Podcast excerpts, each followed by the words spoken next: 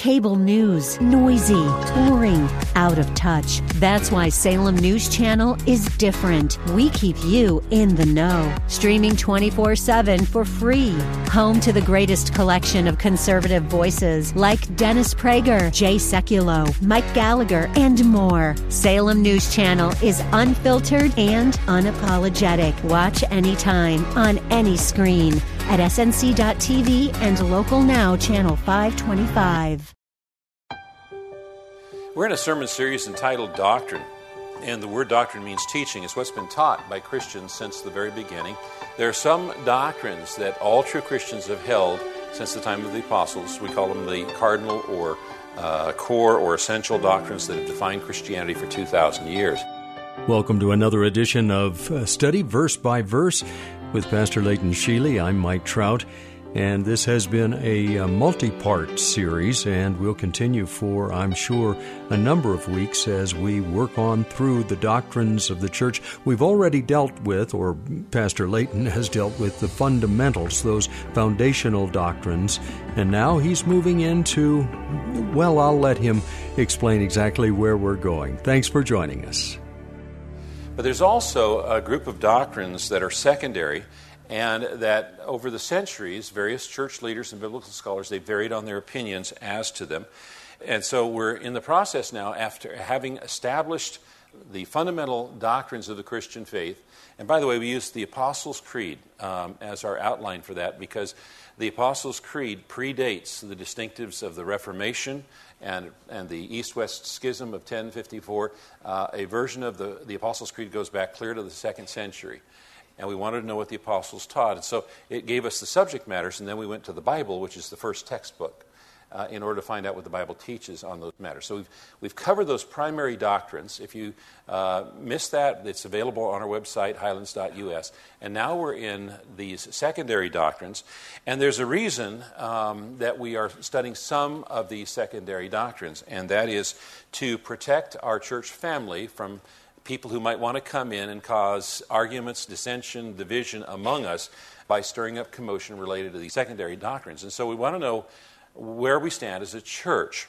And our desired outcome is uh, well described by Rupertus Meldenius centuries ago when he said, In essentials, unity, in non essentials, liberty, and in all things, charity. And so, what he was saying is, is, is, in essential things like essential doctrines, we're all of one accord. We all proclaim the same message. We all agree that these are the essential doctrines. In secondary doctrines, we might disagree, but if we disagree, we agree to disagree agreeably. And, uh, and, uh, so, and we don't mind sitting down with somebody who has a, a different opinion than we do on these secondary doctrines and listening and evaluating what they say because it forces us to go back to Scripture to find out if Scripture really does support what we think uh, it says. And, uh, and so it's a good thing. But in all things charity, we're not going to allow these secondary doctrines and differences in them to cause division among us as a church family or between us and other Christ centered Bible teaching churches in our community that might vary a little bit on how they perceive uh, these doctrines. Now, our focus today is uh, towards spiritual gifts. And uh, we believe in the person and the work of the Holy Spirit. We believe in uh, the fruits of the Spirit. We believe in the gifts of the Spirit. And uh, it's remarkable that some Christians have had some disagreements on spiritual gifts over the years. In fact, it goes clear back to the very beginning of the church, the very first years of the church, because the Apostle Paul had to address some uh, disagreements within the church as to spiritual gifts. In fact, uh, he had to spend three chapters in 1 Corinthians trying to help the Corinthians sort that out. And uh, chapters 12, 13, and 14. And, and so even Paul's effort to try to clarify spiritual gifts have ended up not exactly being clear to all Christians. And uh, I need to be, be clear here that we believe that Scripture is infallible. That means there's no error in Scripture, that it really is the Word of God. But our interpretation and application of Scripture is fallible because it belongs to us and not to God, and people are fallible. So we need to distinguish then between what God's Word says and what we think it says. And, and sometimes people who are well studied in Scripture um, become so convinced that they correctly understand Scripture that they fail to distinguish what Scripture says from what they think it says. They believe that what they believe, what they, what they think it says, is what it says. And, um, and that's a really dangerous place to be. So, in these secondary issues where some Christians have differed over the centuries, uh, we believe that what we believe is right and true and scriptural. However, we have the humility to recognize that we might be wrong. And because of that, uh, we don't want to allow this to be a, a, a, cause for any division or dissension among us, or division and dissension between our church family and other church families that have similar but maybe slightly different uh, perspectives on these issues. So, we're talking today about spiritual gifts, which then brings up the question what is a spiritual gift? And a spiritual gift is any ability that is empowered by the Holy Spirit and used in the ministry of the church. Any ability that's empowered by the Holy Spirit and used in the ministry of the church.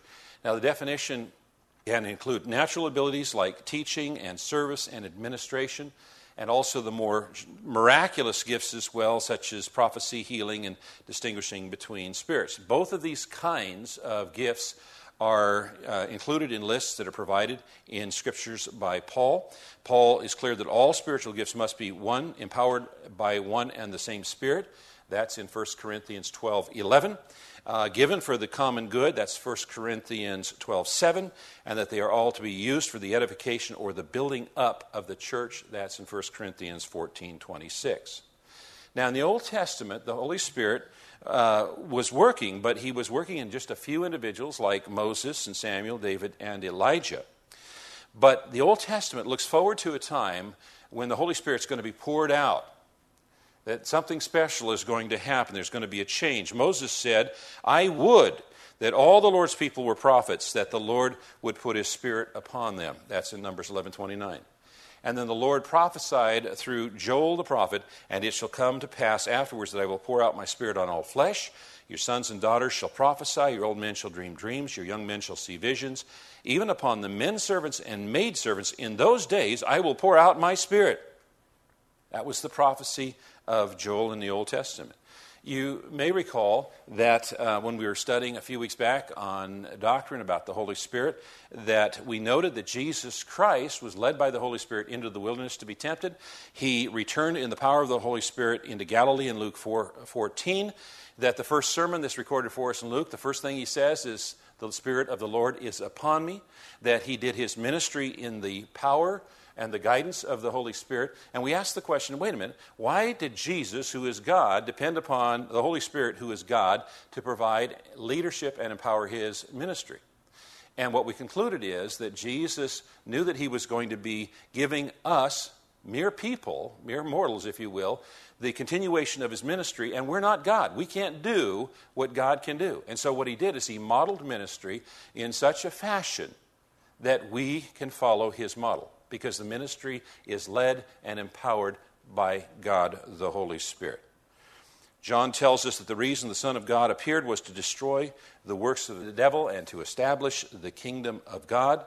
He told us in Acts, just before he ascended, You shall receive power when the Holy Spirit has come upon you.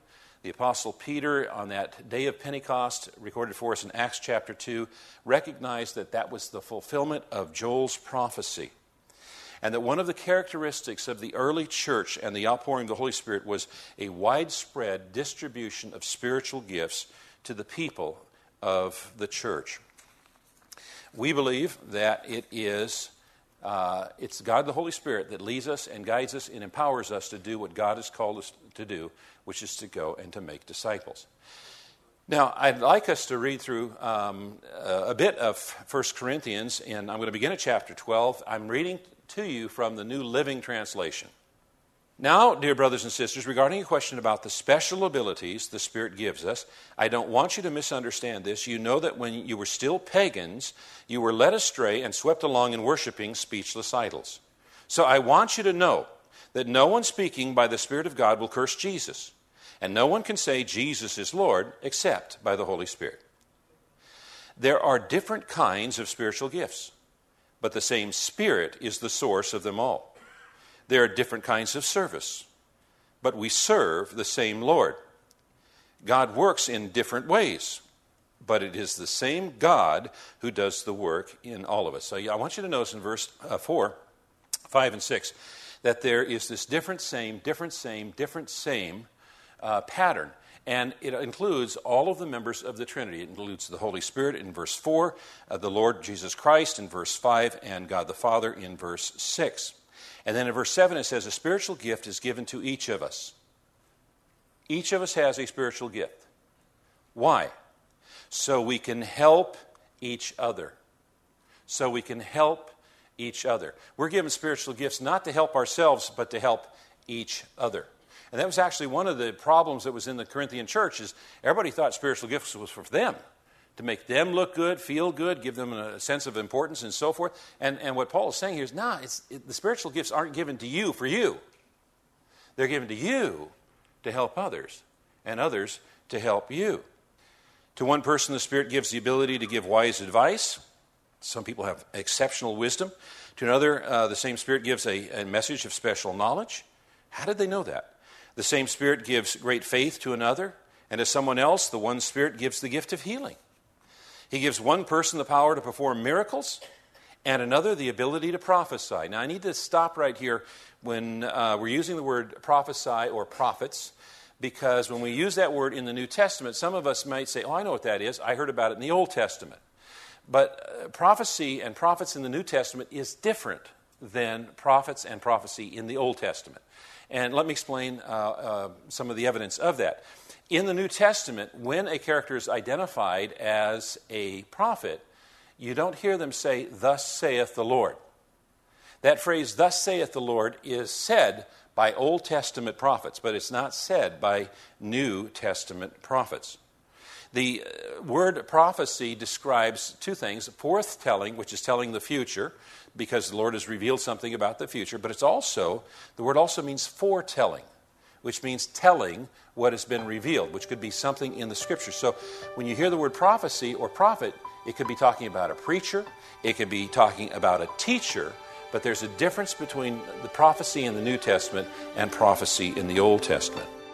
And we'll pick up right there on the next edition of Study Verse by Verse. I certainly hope you can join us for the Tuesday broadcast, heard on this station at this same time. Our teacher is Pastor Leighton Sheely from Church of the Highlands in San Bruno. This is a broadcast outreach of Church of the Highlands. By the way, it's listener supported.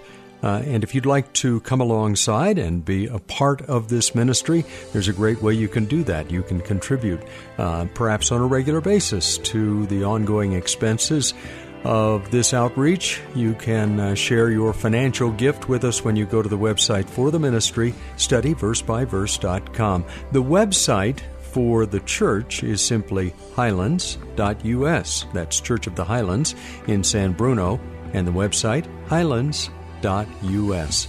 We'd love to hear from you. There's an opportunity for you to share your thoughts there when you go to the website. Join us tomorrow at this same time when we'll once again open the Word of God and study verse by verse.